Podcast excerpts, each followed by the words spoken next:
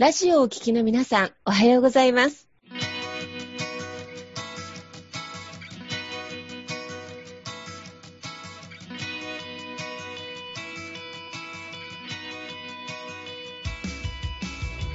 FM 那覇より毎週日曜日9時30分からお届けしております坂本典彦のラジオ経営塾が今日も始まりましたこの番組は20年間で1万人の起業家経営者を指導してきた坂本典彦先生があなたの経営に役立つヒントや最新の情報をお届けする番組です坂本典彦のラジオ経営塾今日も最後までお楽しみください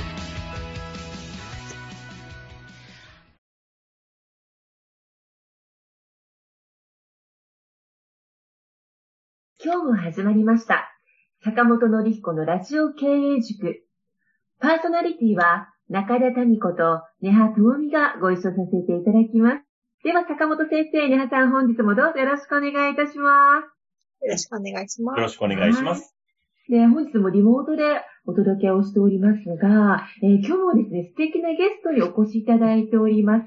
えー、株式会社未来ラボ代表の、えー、白井智子さんでいらっしゃいます。えー、まず女性経営者でですね、今子育てをしながら経営をされていらっしゃいます。え世界をもっとカラフルにというミッションのもと、子供たち一人一人の可能性を信じ、応援するという志のもとに、今渋谷区内で保育所の経営や、また多くのプロジェクトを運営されていらっしゃいます。では、白井さん、ようこそおいでになります。よろしくお願いいたします。はい、よろしくお願いします。はい、えー、白井さん、ぜひ今日ね、よろしくお願いします。あの、僕も楽しみに今日ね、はい、あの、迎えさせていただいてますけれども、はい、えっと、まず、白井さんがどういうね、お仕事されてるかをちょっと、はい、あの、自己紹介も兼ねてお話しいただけたらなと思います。はい、ありがとうございます。えー、株式会社未来ラボの代表しております、白井智子と申します。本日はよろしくお願いいたします。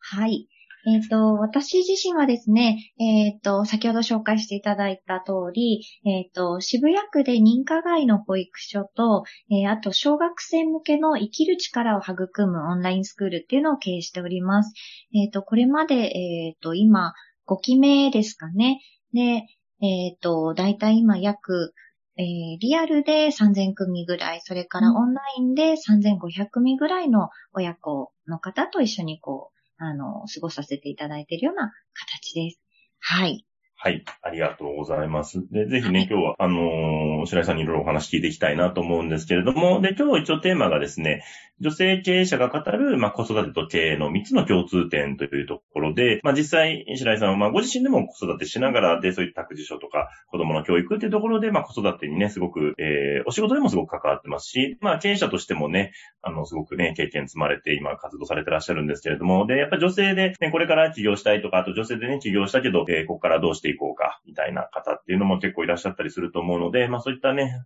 あの、女性目線でのね、もう子育てと経営、どういうところが共通点あるのかっていうところをですね、今日お話しさせたらなと思いますんで、よろしくお願いいたします。はい。じゃあ、最初のまず一つ目のところからね、ちょっと、えー、お話しいただきたいなと思うんですけど、子育てと経営の一つ目の共通点というのをちょっとお話しいただきたいと思うんですけれども、はい。はい。ありがとうございます。えー、っと、そうですね。私自身結構、その子育てしながら会社を経営してるってすごいですねってよく言われるんですけど、あの、いつも、こう、ちょっと救急車がうるさいですね。大丈夫です。大丈夫です。緊急事態な感じで申し訳ないです。そうですね。えー、っと、はい。あの、よく、あの、よく子育てをしながら経営をしてすごいですねって言われるんですけど、結構ですね、私はあの、女性だからこそ実は経営に向いているだとか、うん、あの、子育てを経験したことがある方は、あの、経営もできるって、あの、いつも言ってるんですね。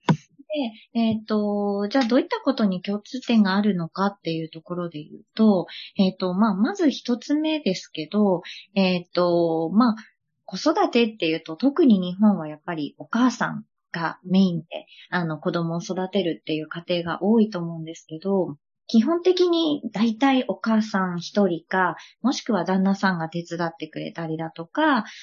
どちらかの実家のね、ご両親が手伝ってくれる方もいらっしゃるとは思うんですけど、日本の場合、ほとんどの家庭がお母さん一人で、あの、子育てをしているっていう、まあ、いわゆるワンオペ育児、ね、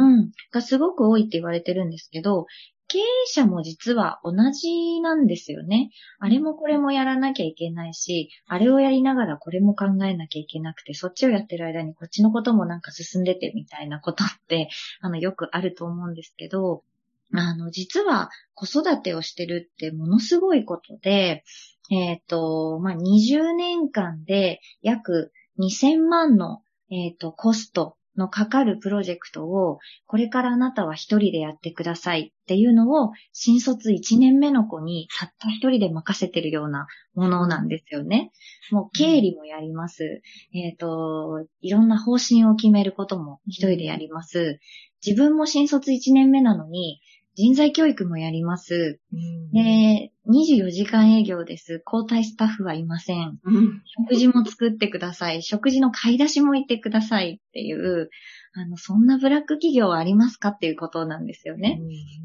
うん、で、でも、あの、お母さんたちでそれをやってるんですよ。それってものすごいエネルギーで、で、もう自分の本当文字通り命を削ってやってると思うんですけど、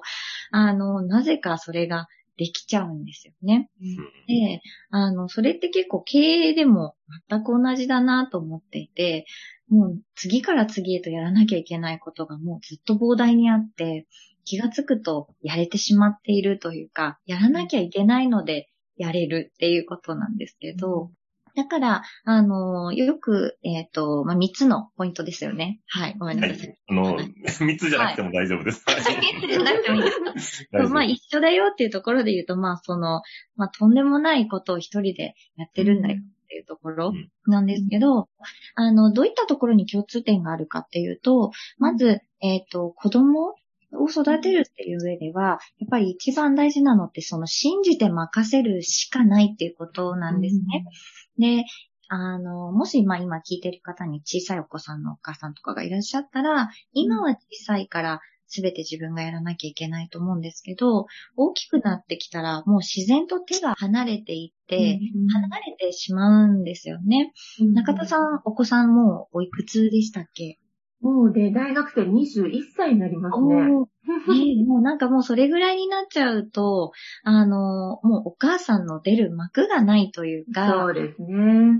もうその子がいくら外でどんな風に頑張ってるのかとか、うん、あのどんな風に戦ってるのかって、うん、もうお母さんが出て行って、じゃあお母さんが上司に言ってあげるっていうわけにはいかないじゃないですか。ね、そうですよね。悪いのね、じゃあお母さんが電話するわっていうわけにはいかないじゃないですか。で、なので、いつか必ず手が離れてしまうっていうところで言うと、やっぱりもう信じて任せるしかないんですよね。うん、で、信じて任せた上で、あの、うん、どんどんチャレンジをさせてあげる。うん、で、チャレンジをして、いろんな失敗をしないことには成長がないっていうところ。も、やっぱり、あの、会社経営と子育てって一緒だなと思っていて、で、やっぱり失敗が嫌だからチャレンジをしないっていう方ってすごく多いと思うんですけど、それをしてるといつまでも成長はできないんですよね。うん、なので、えっ、ー、と、もう経営をしていくとか会社をこう作っていったり事業を作っていくってなったら、うん、もうとにかくもうまずはチャレンジをして、で、失敗ももう想定の中に入れておいて、うん、いかに失敗してからこう、そこからこうリカバリしていくかっていうことでしかないと思うんですけど、子育てもやっぱり一緒で、子供たちにはとにかく挑戦をさせてあげて、その中でこう、転んでも、いつまでもお母さんが抱っこして起こしてあげるわけにはいかないので、うん、転んでも立ち上がれる子に育ててあげることですよね。っていうのが、まあ一緒かなと思います。で、あとはもう一つで言うと、えっ、ー、と、まあ、最初に子育ても経営もドジャーもすごい大変ですよねっていう話はしたんですけど、うん、えっ、ー、と、まあ、一人でできると思わないっていうところですね。うんで、えっ、と、まだ起業してないとか、えっ、と、ちょっと起業をするのに、あの、ためらってる方とかって結構私のところにも相談に来るんですけど、あの、その時にいつも言うのが、いつまで経っても、あの、木は熟さないし、あの、自分が完璧な人間になることは、こっから60年経っても完璧な人間にはならないと思いますよっていう話をするんですよね。で、そうしたらじゃあ70歳になってから挑戦するのか、それともこう30代、40代のうちにこうチャレンジをしておくのかで言ったら、なるべく早い方がいいと思うんですよね。うんなので、まあ、失敗を恐れず、その、チャレンジをしていくっていう時に、あの、すべてを一人でやろうとしたら、もうそれは失敗すると思います。うまくいくわけがないって。でも、まあ、それでもやっぱり一人で頑張っていかなきゃいけないところはあるんですけど、あの、どんどん人に頼っていいと思うんですよね。何かが得意な人がいれば、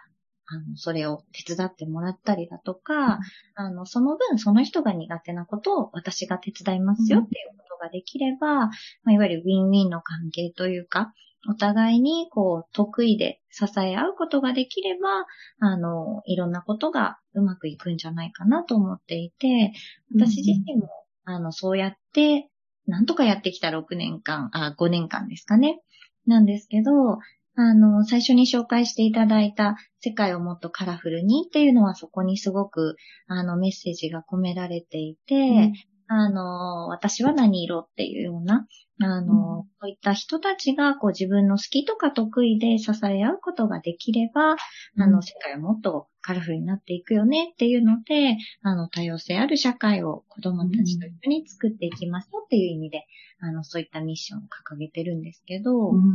はい。ですかね。こう、三つばばっと喋っちゃいましたけど。はい。ありがとうございます。でもね、すごい、いや、あの、やっぱりね、両方されてきてるから、あの、こそのね、あの、お話だなっていうふうに思って、ねはさんいかがですか？今のを聞いてみて。あなんかすごく、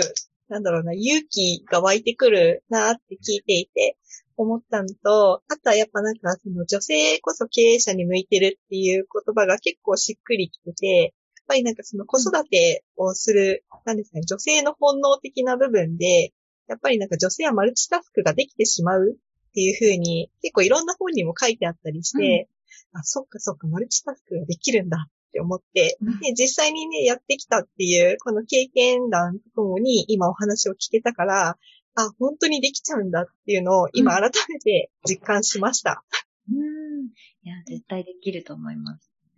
はいねやっぱりね、女性だからね、こそできる部分っていうのはすごくあるなと思いますし、やっぱりそれね、経営者の考え方ともなんかすごく共通するっていうか、うんね、やっぱりそのさっきも言ったね、なんかやっぱり一人でね、なんか全部やるってしてると、えー子育ても多分すごく大変だと思うんですよね。でその時にやっぱり弱音を吐いてね、周りの人にね、助けを求められるかってすごく大事だなと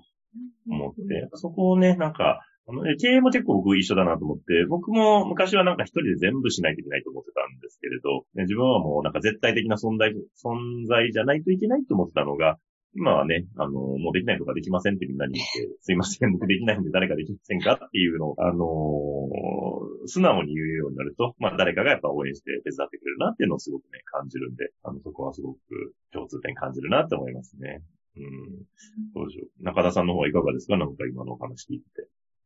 あー同じように私も子育てもね、もう本当終盤っていうか育ってしまってる部分なんですけど、本当そうだよなって今、あの、共感しながら今、白井さんのお話をお聞きしてました。で、お聞きしたかったのが、多分、経営とか会社を育てるのと、子育てを育てるって、同じ育てるってキーワードがきっとやっぱり一緒なのかなっていう部分で、ただやっぱりチャレンジして失敗するってすごく恐怖心を伴うことって、子供ももちろん社員も経営者もあると思うんですけど、あの、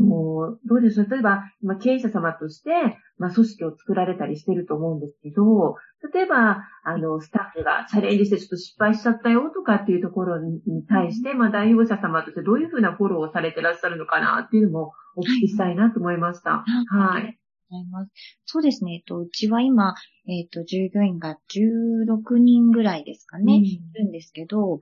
えっと、会社の中で実は大事にしているクレドっていう、まあ、行動指針ね。はい、っていうのがあって、それが、えっと、まあ、5つあるんですけど、1つは、うんえっと、愛情の土台をギフトします。で、2つ目が、えっと、違いと対話を楽しみます。で、3つ目が、えっ、と、ないものではなく、今あるものに目を向けて感謝をしますっていう感謝ですね。で、4つ目が、えっ、と、シェアですね。えっ、と、なんだっけな。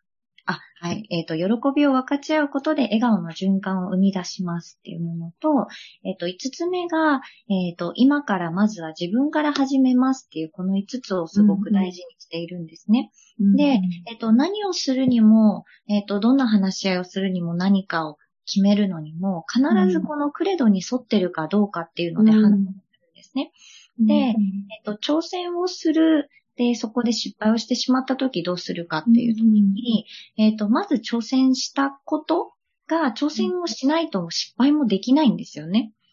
なので、あの、挑戦をしたことっていうのが子供たちのためであったり、あの、親御さんたちのためであれば、あの、その挑戦には、あの、必ず意味があるっていうところ。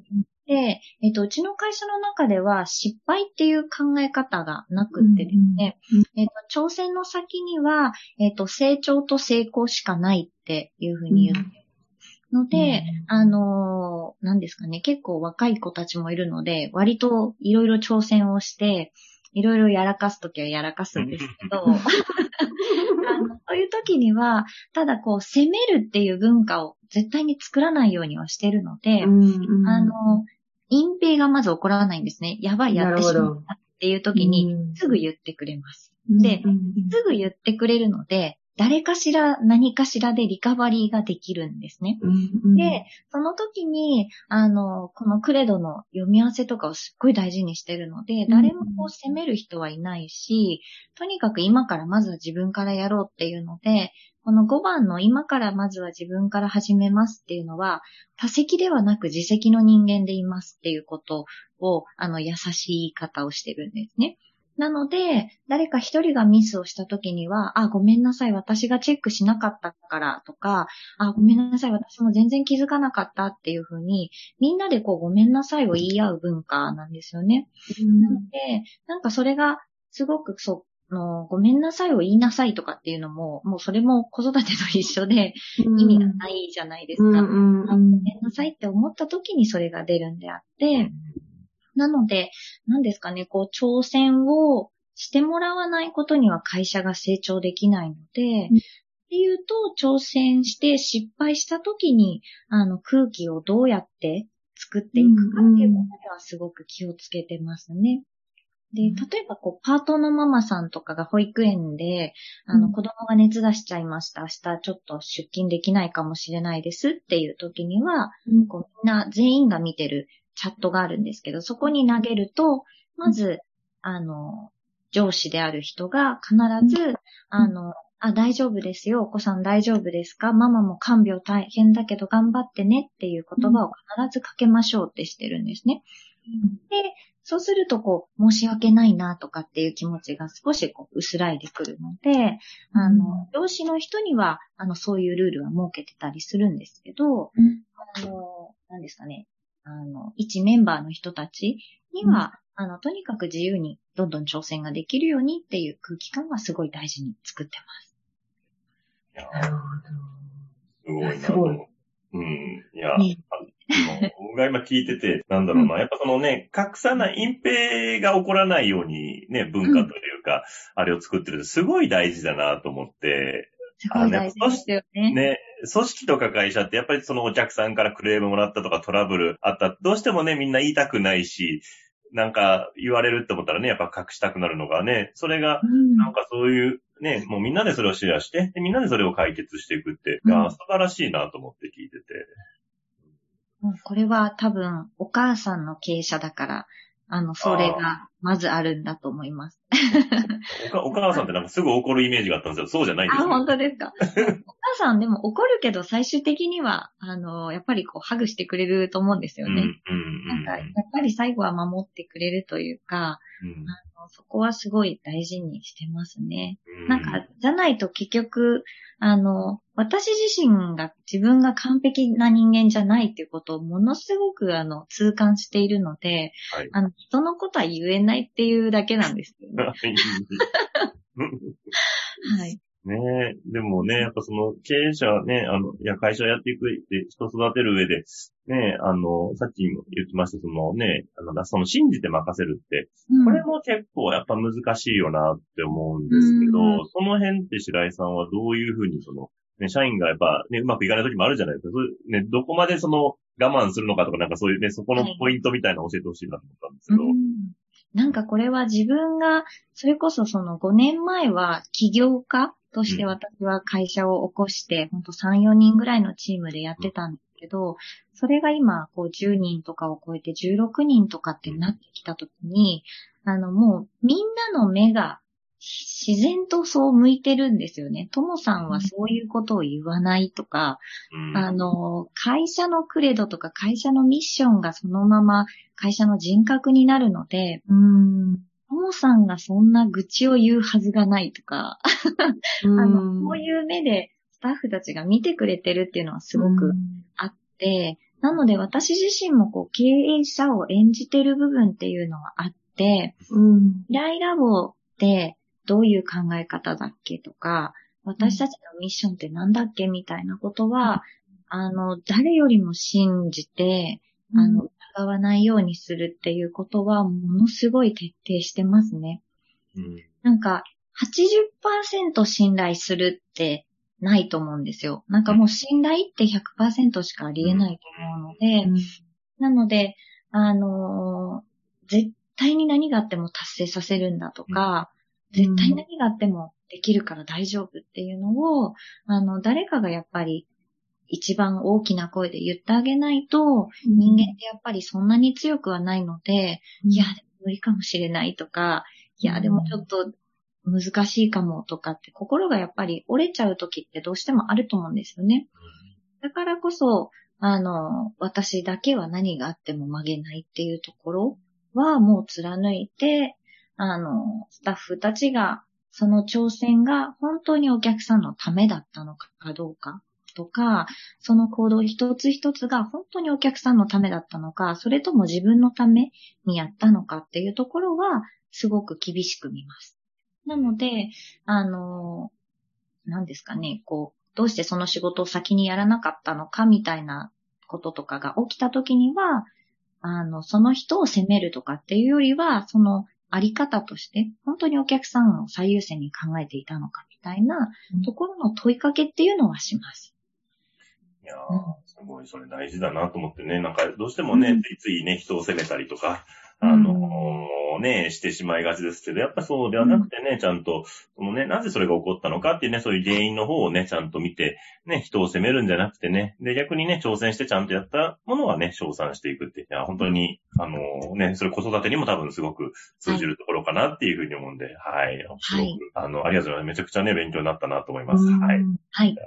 そうですね。愛情あふれるね、もう企業理念、行動指針のもとにね、あの、普段経営されてるんだなっていうことが本当伝わりましたが、えー最後に、あの、白井さんの方から告知、皆さんにお知らせしたいことがあるということでお願いします。はい、ありがとうございます。えっ、と、先ほどですね、少しご説明をした、えっ、と、子供たちの自己肯定感ですね。と私たちの方で、えっ、と、子供たちに一生ものの自己肯定感をプレゼントしようっていう未来デザイン手帳っていうのをあの発売しています。えっ、と、未来デザイン手帳って検索するとうんおそらく出てくると思いますので、ぜひぜひ、あの、大人の方が見ても結構ね、いろんな気づきがある、内省する手帳になってるので、ぜひぜひ、あの、検索してみてください。はい。ありがとうございます。えっ、と、また来週は引き続きこの今、あの、ご案内のあった未来デザイン手帳にもですね、あの、触れていろいろおお話をお伺いしたいと思います。えー、では本日は白井さん、どうもありがとうございました。ははい。ありがとうございました。い、坂本先生、ねはさんどうもありがとうございました。ありがとうございました。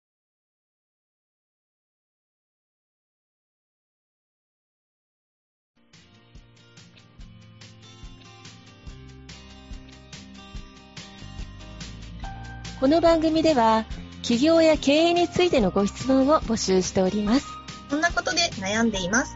こんな場合はどうしたらいいの？などなどご質問がありましたら、ぜひ番組宛てに送ってくださいね。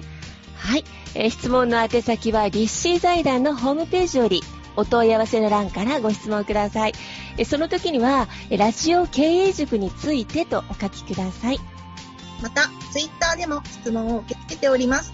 ハッシュタグ、ラジオ経営塾をつけて投稿してくださいね。この番組は沖縄の起業家や経営者のビジネスの成功に役立つ内容をご紹介しております。また来週日曜日9時30分よりラジオ経営塾でお会いしましょう。皆様楽しい日曜日をお過ごしください。